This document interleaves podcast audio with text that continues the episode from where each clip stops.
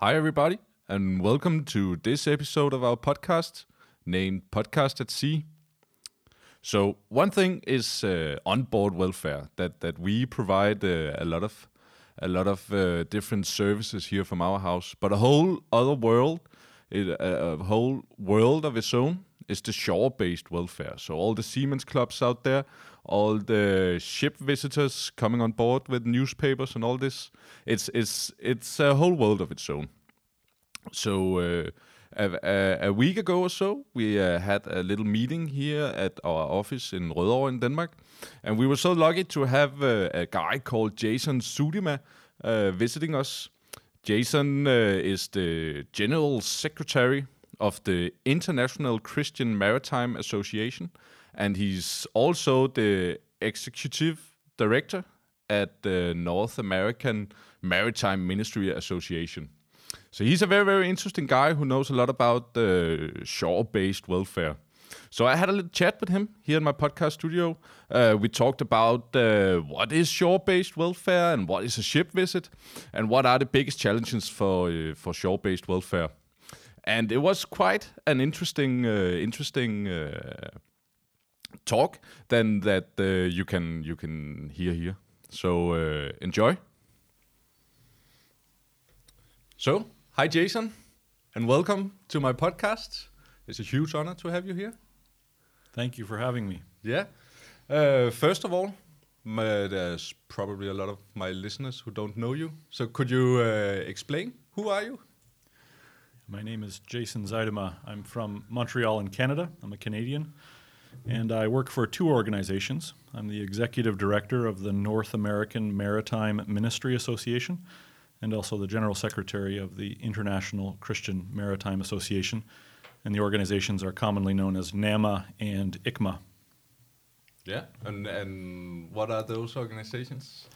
So both organizations are similar. That's why I can uh, wear two hats. That's why I can serve them both. NAMA was founded in 1932, and ICMA was founded in 1969. And uh, both organizations exist to bring together the faith based or um, uh, Christian maritime organizations uh, in one common organization. They're an association of all those groups together. So, groups like the Danish Seamen's Mission, but also the Mission to Seafarers, Stella Maris, or the Apostleship of the Sea, uh, the German Seamen's Mission, Sailor Society, all these different missions that exist in ports around the world. Yeah, so you're a kind of organization across the globe uh, making sure collaborations and stuff like that uh, are happening. Yeah, precisely. So we're uh, the the organization does a number of different things. Uh, we we bring people together for different seminars and different conferences. Uh, people in seafarers welfare, even uh, groups uh, like the ones here in Denmark or elsewhere, um, they can often do wonderful work, but they can sometimes feel lonely. They kind of feel separated from everyone else. That the feeling that everyone's doing their own thing in their own corner. And so, our kind of organization, like some other associations, brings people together, helps to have conversations about seafarers' welfare. Seafarers' welfare, by its very nature, is an international global thing. Mm. So, in order to do it well, we need to have international global conversations.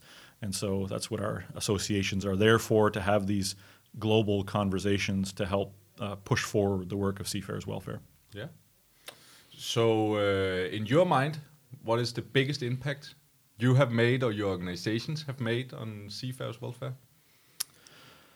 It's a, a good question. It's good to think about. Uh, we've many of our organizations have existed for for 100, 150, 200 years. So looking across the, the, the years, perhaps the impact of the various organizations is different. Um, certainly, many of the we're the association, so we're, we're not doing the necessarily the frontline work of of ship visiting. It's our organizations, our members that are doing that work. But I think the biggest work that we've uh, done in uh, the ICMA has existed since 1969, so 50 years, NAMA since 1932. The biggest work that we've done is to bring people together. And the value of partnerships, sometimes it's difficult to quantify just what those partnerships mean. But it's it's one of those things that when you see it, then you know exactly that it's happened. When people are separated and they're not quite doing uh, the the full work, there still are there still are sort of blind spots or areas that uh, seafarers that aren't being served. Then when you bring groups together and you have people who, who can have different strengths and different uh, their their mission is a little bit different, their strengths are a little bit different, but then when they come together, you can see that they give a, a full care, full protection, uh, much uh, much broader care of seafarers in a port, and that's the, the, to me that's the fruit of the work of ICMA and NAMA, to to have brought those people together successfully over generations now. Mm-hmm. Mm-hmm. So you just had this presentation at our house this uh, afternoon uh, meeting, and at one of the presentations you talked a lot about motivation uh, people's motivation to do what you do, what they do. Uh, what is your motivation for uh, for this line of work? I have different motivations. Uh, I suppose, like anybody, motivated different ways and different different days. It's uh, just basically, certainly, I have a great a great job. It's lovely to work with with the organizations I work with, and I just love uh, doing what I do. So the, the motivation comes from working with lovely people. But uh, on a higher level, or deeper level maybe, uh, I see the needs of seafarers. Uh, the needs of seafarers are, are special. The, the, the seafaring life is an honorable profession. It needs to be supported, and it needs to. We should really celebrate the fact that we have these men and women who have these uh, who are well trained and who are who who need our support and really should be welcomed in our ports. But for me, certainly from the point of view of ICMA and NAMA, for me it's also a religious commitment that I think uh, my faith drives me to to want to serve seafarers, want to serve uh, those who are visiting uh, my ports.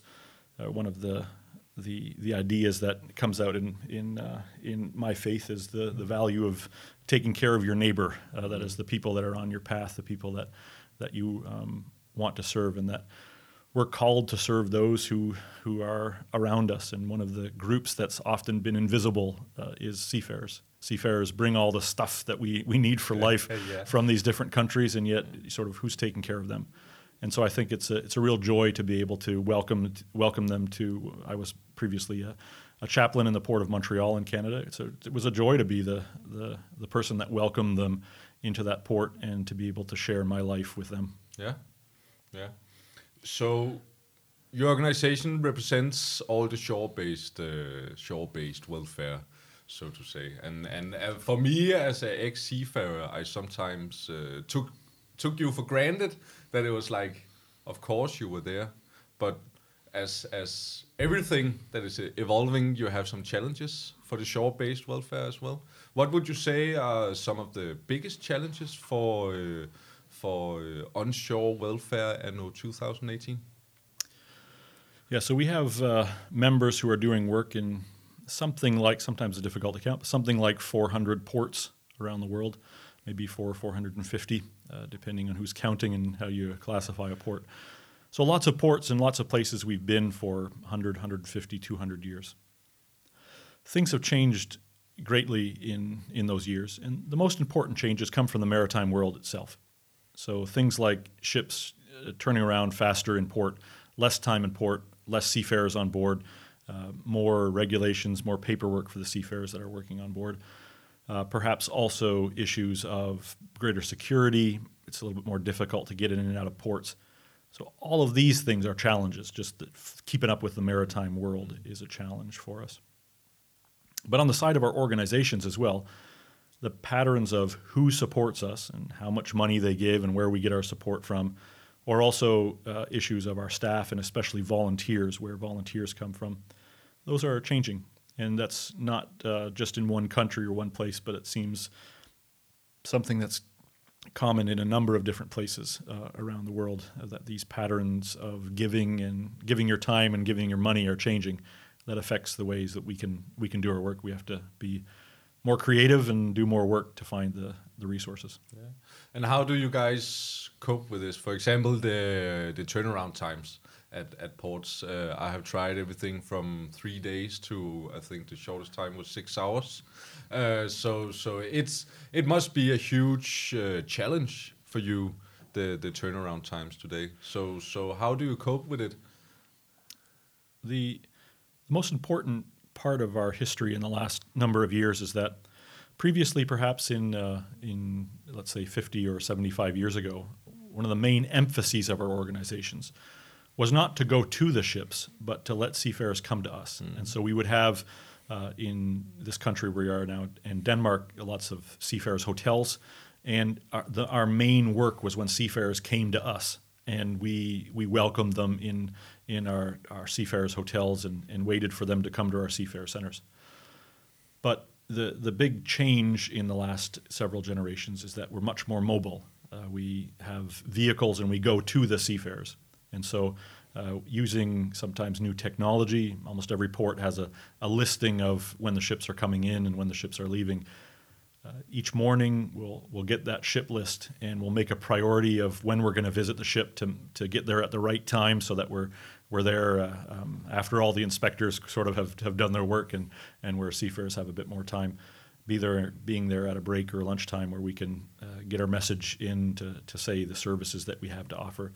And so it's, it's something where daily, even even sort of hourly, we have to be on our toes to make sure we're there at the right time when it's most convenient for the seafarers, and when seafarers have time to listen to us and uh, in in uh, when we describe the services that we actually have to offer. Yeah, yeah. So in uh, in your mind, uh, in your perception, what is a ship visit?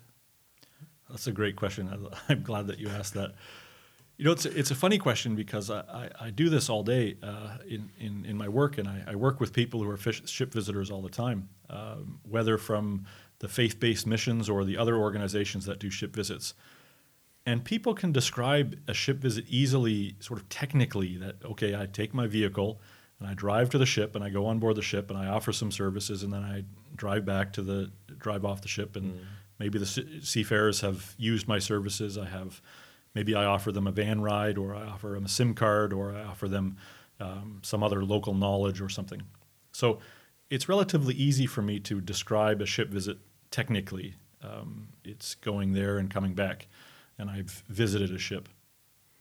Uh, but much more importantly, and certainly when we when we when our organizations try to present what we actually do, well, yeah, we're not we're not just taxi drivers and we're not just SIM card sellers. If that's all we're doing, then that's we're not really doing something transformative. It's it's mm. got to be much deeper than that.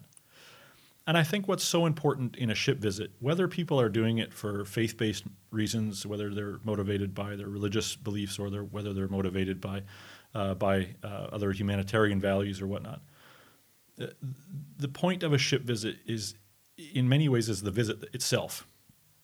Uh, seafarers not unlike so many others in our society, live in social isolation. They're far away from family, far away from home, far away from friends. Um, just like us, when we get to a, a, brand new city, if we get off an airplane and we get to a brand new city, uh, we don't have local knowledge. We don't know where things, you know, where to buy things and where to go.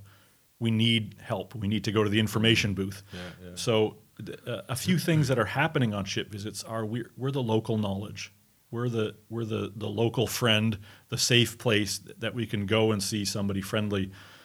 If I come to a new place um, as a as a person off an airplane and I, I find that person at the information booth or I find just that friendly person, it's such a relief to be able to talk to somebody who can give me the information I need and answer my questions, has time for me. The fact that somebody has time for me is is really central to the, the ship visit experience. Somebody local who has knowledge and the means to help me is is uh, central in the ship visit, and that's it's difficult to quantify what that looks like because local knowledge questions are as different as people that you talk to. Yeah. Uh, you know, they can have somebody might want to know, you know, where where do I buy a computer, but then mm-hmm. other people might ask very strange things, and I, I, lo- I, love talking to ship visitors about what's the strangest thing somebody's ever asked you, uh, you know, asked you to, to purchase or to buy. And usually, yeah. inevitably, it's always, you know, my, my son is going to have a birthday or my daughter's going to have a birthday, and I really, you know, I promised to get them, you know, something or another. Um, so that's one side of it, just the, the local knowledge, being that friendly local presence. Uh, it's we're, we're the the friendly face of our port, the friendly face of our city and that's a really that's a privilege. Uh, we're not necessarily asked to be the information booth for our cities or our ports, but we, we just end up being that. The other side to it, in the context of um, uh, social human interaction, I believe this both uh, religiously, I suppose, but also um, psychologically, that it's good for human beings to have contact with each other. It's, it's really good, it's really helpful to, to learn from different cultures, to be in contact with people from different places, to talk to people. And seafarers have on board other, other colleagues, but there's not very many people on board. And if you're talking just to the same 15 or 20 guys on a daily basis, you might want to talk to somebody Yeah. else. And I think ship visitors, this is this is one of the the subjective things of ship visiting. Again, difficult to quantify, but that being with people, being with them, and and being where they are, and sharing your time with them, is is a hugely valuable thing. Um, we we might often consider our money our most valuable asset, or perhaps uh, our computers or other things our most valuable asset, but there's a there's a really big case to be made for the fact that our time is our most valuable thing. And so that the fact that ship visitors, who are certainly many of them are paid to do it, they're employees, but the ship visitors are willing to to spend time with seafarers and listen to them and, and have conversations with them and just be friendly to them is is something I think very beautiful and very meaningful. Very hard to quantify, but it's one of those things when when you experience it and when seafarers experience it, they know it and we know it and, and we know that, that connections have been made. So you have uh, obviously met a lot of seafarers throughout the years uh, and throughout the world. Uh, in in again in your perception, uh, what would you say is the biggest challenge for uh, for seafarers today?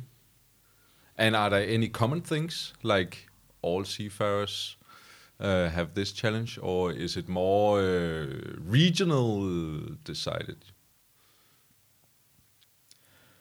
The, since the beginning of seafaring, the, the social isolation aspect has been more or less common for all seafarers. The, you're, you're away from family, whether it's only two, three, four weeks or nine, ten months. Um, even for several weeks, it's still a long time. Um, being away from friends and family is difficult, no matter what what uh, what um, context you're in. And I think that's something that is common to all seafarers from, from all different countries. However, there are some peculiar challenges for seafarers from some countries more than other countries, I think. Uh, and some of them are have to do with um, in, in certain countries and certain seafarers. We still see evidences of crews that have been abandoned, people that haven't been, uh, crews that haven't been paid, crews that are living in um, suboptimal standards of living that their their companies aren't necessarily following the Maritime Labor Convention, or they don't quite have contracts uh, that are really uh, really acceptable. There are lots of different challenges that that are still out there. It's a small percentage of the industry, no doubt, but still, it, it's a significant enough number to say it's a challenge. So there are there are some seafarers who really do have really challenging circumstances and maybe we're just talking about single digit percentages. I mean, it's a very small group, but that's still, a, when you're thinking of 70,000 ships or so in the world, even if we're talking uh, just a, a small percentage, it still is something challenging.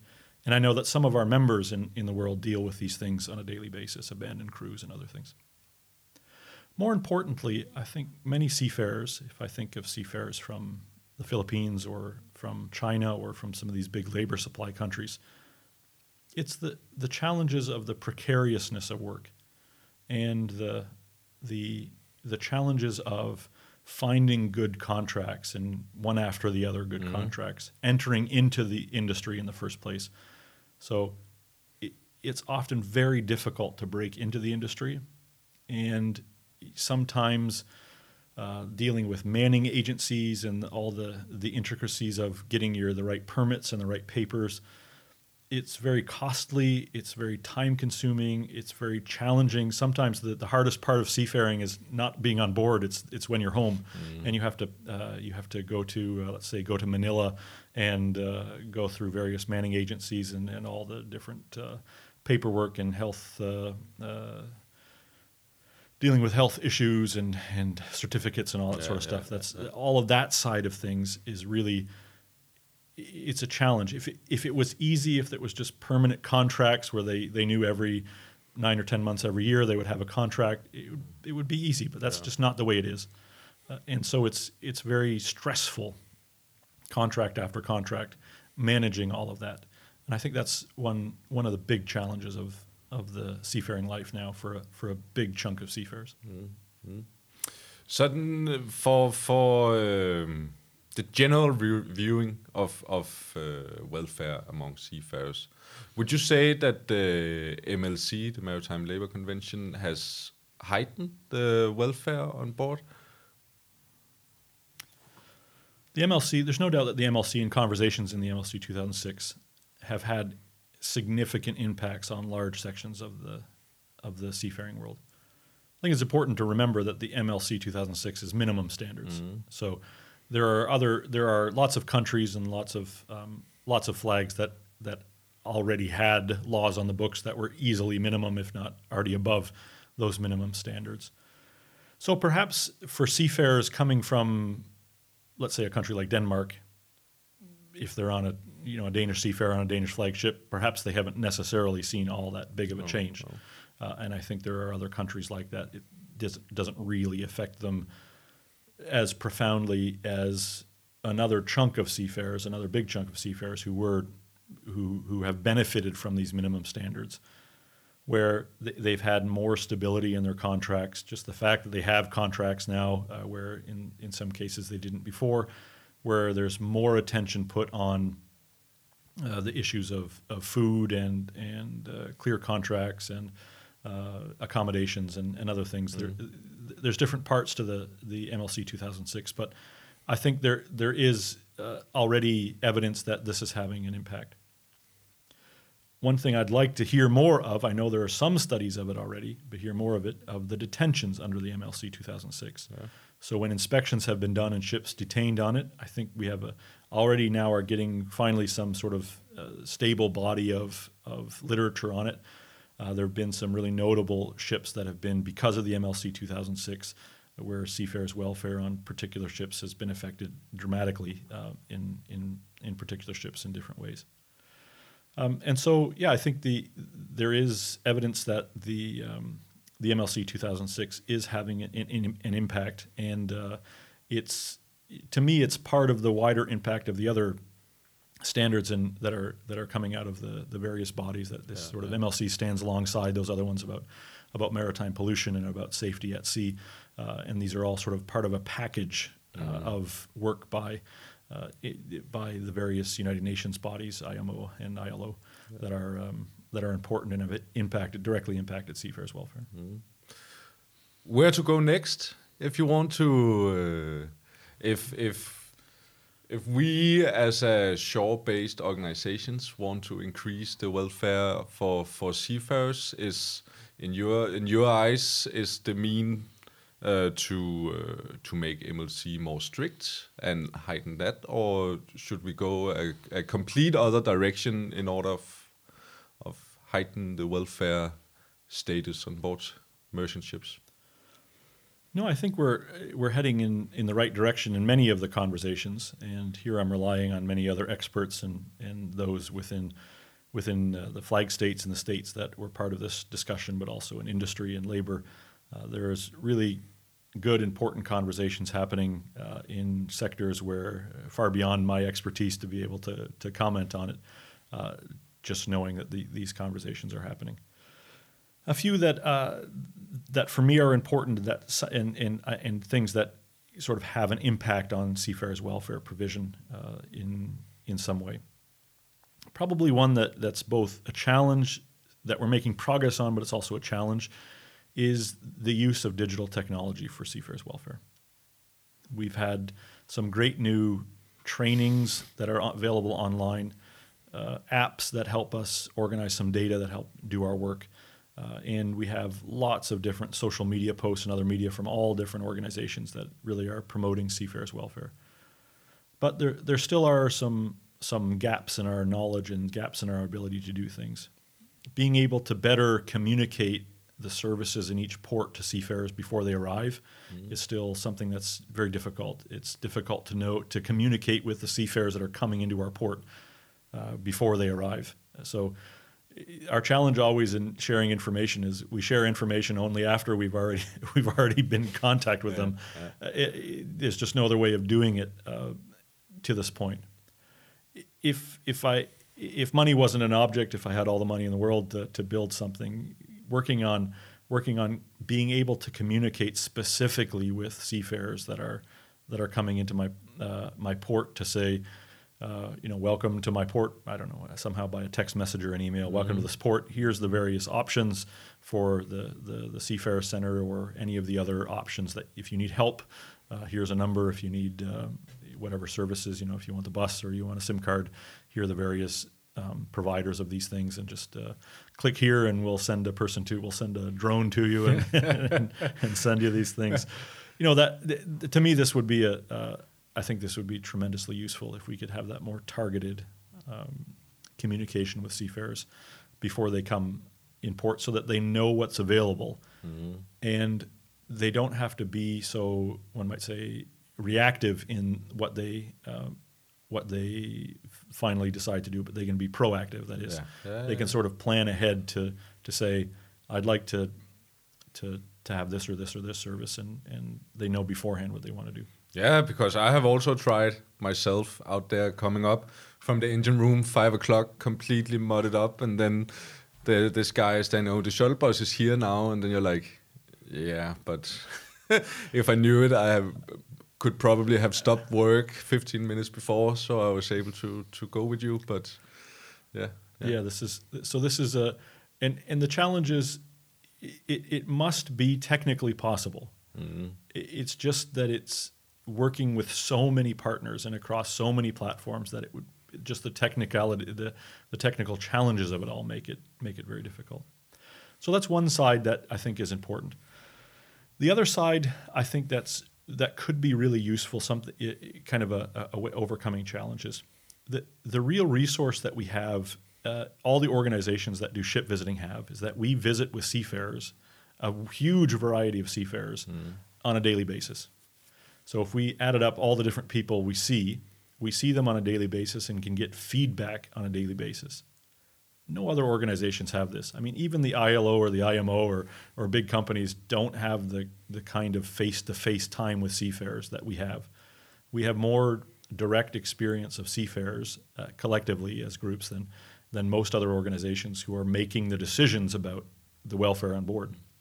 So uh, I think there are conversations that we're already doing fairly well, but others that we could we could get where we could uh, do more coordination to help get significant feedback on, from seafarers on their welfare needs.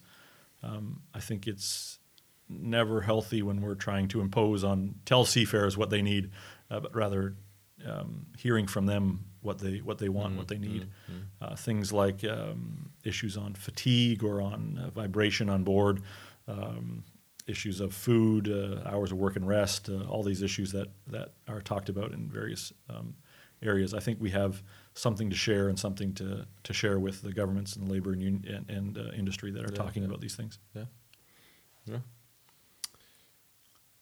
At the end of each podcast episode with my uh, with my guests, I give them the opportunity to come with the with the three tips in order of increasing the welfare or uh, occupational health on board the, on board their ships.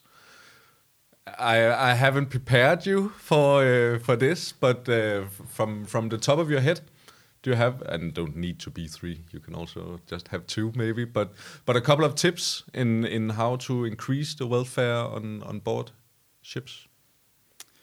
So what what I the can- yeah. seafarers can do themselves. I can come up with three things. I think. Uh, I think um, oh, so this is what seafarers can do or what organizations can do.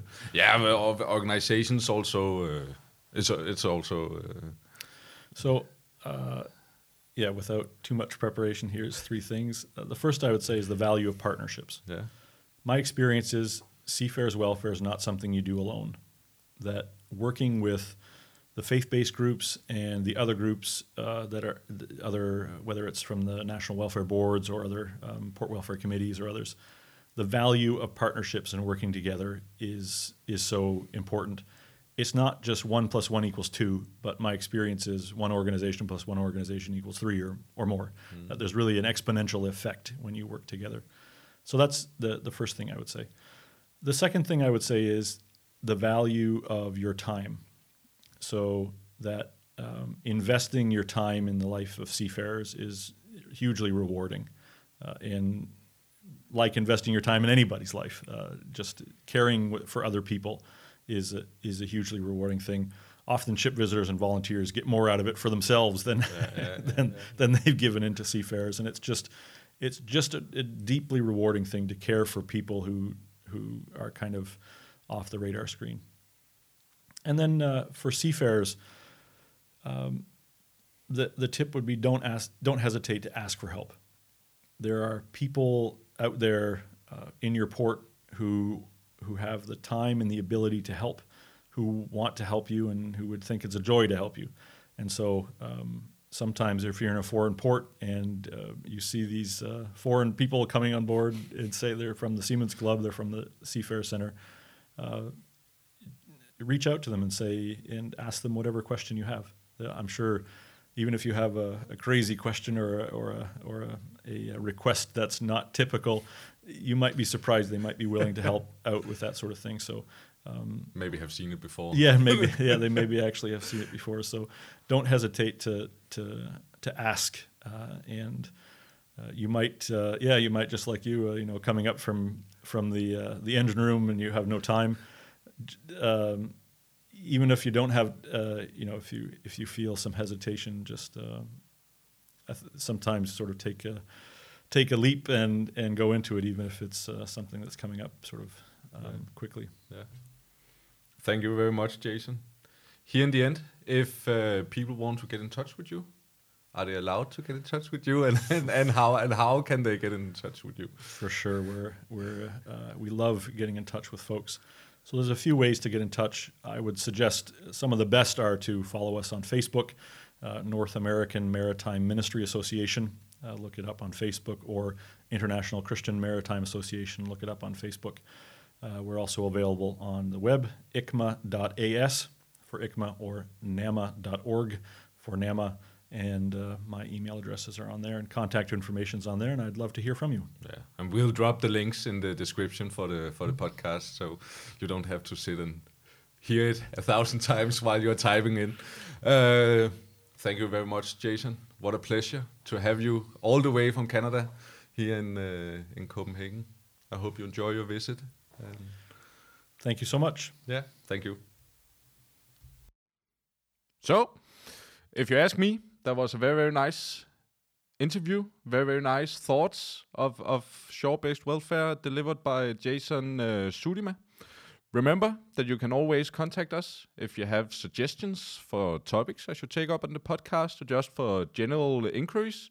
Just write to podcast at shw.dk and uh, all the links Jason talks about I have put here in the description to the podcast. So go in, like their Facebook page, uh, and write to them if you have uh, anything else. Remember, we are Sea Health and Welfare, and this is Podcast at Sea.